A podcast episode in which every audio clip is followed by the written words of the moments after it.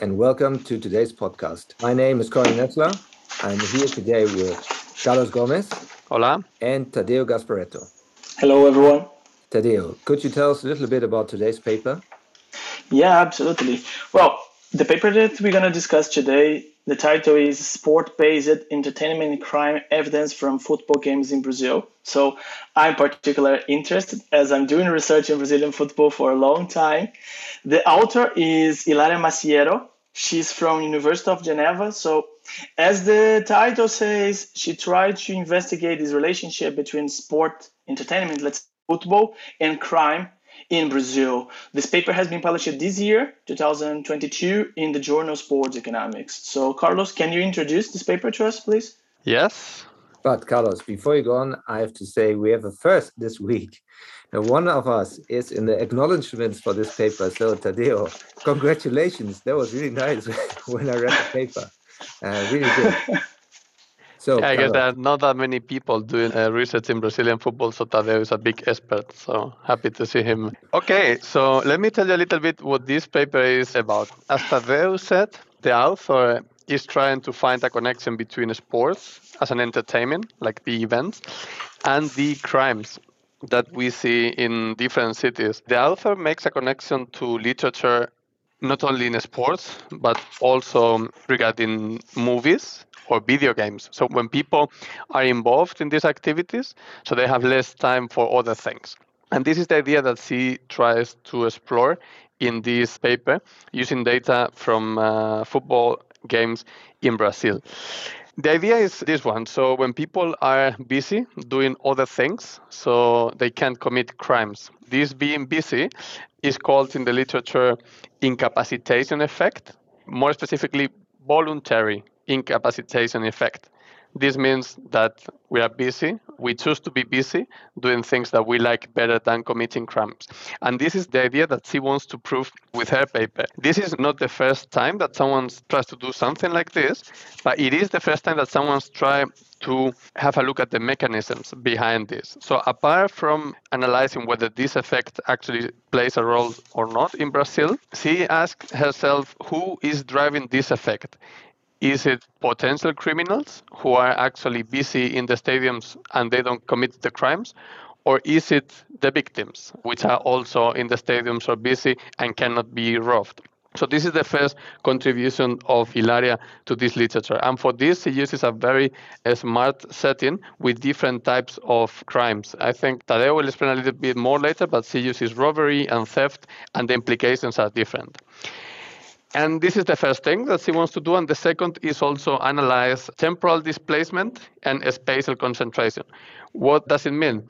So, do criminals cancel their activities altogether, or they simply modify the time and they do the robbery either after the game or before the game? So, this is another thing that she explores with the data. And the second thing is the spatial concentration. What happens around the stadium when more people are? Does this increase the chances of criminals to be successful or not? And this is the last thing that she tries to analyze. Thadeu, do you want to tell us a bit more about what she does and, and how? Yeah, sure. Thanks, Carlos. Well, I mean, again, I go into your line was a really refined data set. It's like we have to say that Ilaria did an extremely nice job on this because she analyzed the previous research, saying the limitation of them, and then managed to get such data in Brazil that are not open available. So I can imagine how hard it was to get this She had she evaluated 430 football matches in Brazil, and the rationality was she decided to take the largest audience possible there. So she analyzed World Cup matches, Confederation matches, and CONMEBOL Libertadores matches. So she had international games as World Cup and Confederations Cup and CONMEBOL Libertadores. That is the biggest club level tournament in South America would be a kind of UEFA Champions League for South American teams. So she didn't take the league, she didn't take the small cup, she took the largest audience in order to see whether football games might increase or decrease the violence levels in the streets in São Paulo. So the data set was pretty long. She analyzed it from 2006 to 2014, so nine full years from January to December in hourly data. So it means that she was inspecting the level of violence in the São Paulo city every hour over this all period and try to understand during that period that football was happening whether the violence changed. So the dating crime, as you already mentioned before, she had two kinds of crimes that were robbery, that the use of force, and also the theft. So the level of overall theft that like pickpocketing, or also a really nice and clever way also that was considered a vehicle theft. So where there's not the need of a person to be surrounded this kind of crime. Yeah. I think this is really impressive to get that much level of detail into this data. I really give the author a lot of credit for this, and I think it is a huge contribution to what, what we have already seen in the literature before.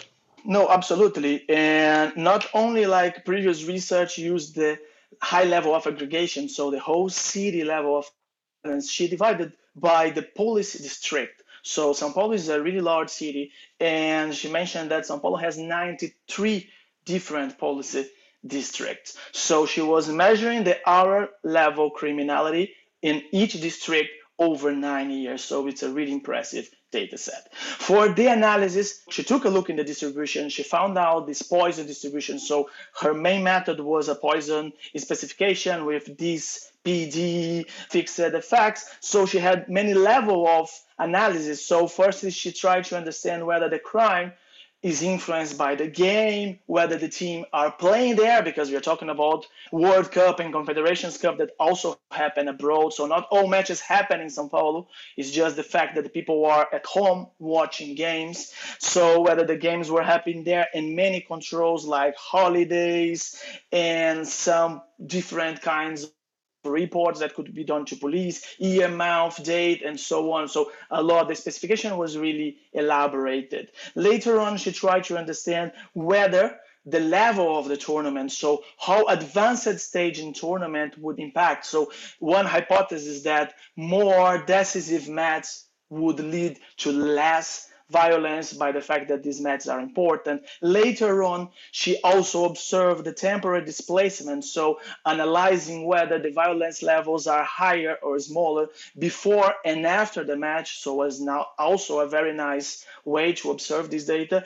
And finally, the level of the concentration. So then was a little bit different econometric analysis she did, so different in difference based on this policy district. So only in those matches that happen in São Paulo, she could compare the average level of violence out in all other districts and then in these districts that are related to where stadiums are played.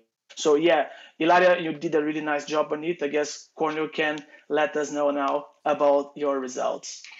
Sure, but before I want to go to the results, I would like to ask you, Thadeu and Carlos, a question because when I read this paper, I thought, okay, she's not going to find anything at all. So robberies and thefts are not going to change because of that. But when you read about the topic, what did you think? Did you think that it would increase or decrease? So what were your intuitive guesses about that? I think first you were underestimating the power of football in Brazil and how much people like this. Probably Thadeu can tell us more. And actually, I would expect rather this concentration effect that she finds around the stadium. So the more people there, the more chances for criminals to perform these thefts or robberies. But yeah, I was surprised about the overall incapacitation result. Well, in my opinion, I was expecting something in this line. In Brazil, we discussed this that the level of violence would reduce during the football matches because people would be really focused on football. I mean, you have seen that people here in Brazil are really crazy about football, Cornel. So, yeah, I was expecting something like that. I had no idea what kind of marginal effects she could take, but I was happy to see that football can somehow help society in some way so in such extent so yeah i mean i like it very much. I already say her at time when we were discussing about the paper briefly. So yeah i expected something in this line but i was really happy to see these results being published.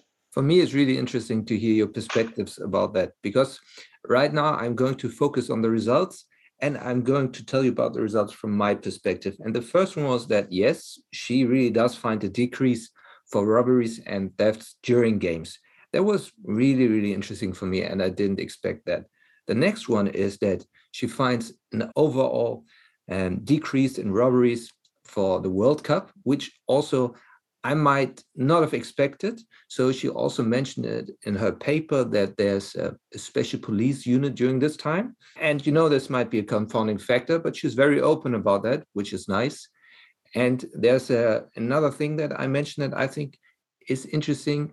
And she finds that that dropped for later stages, specifically for semifinals and finals, is also more sizable.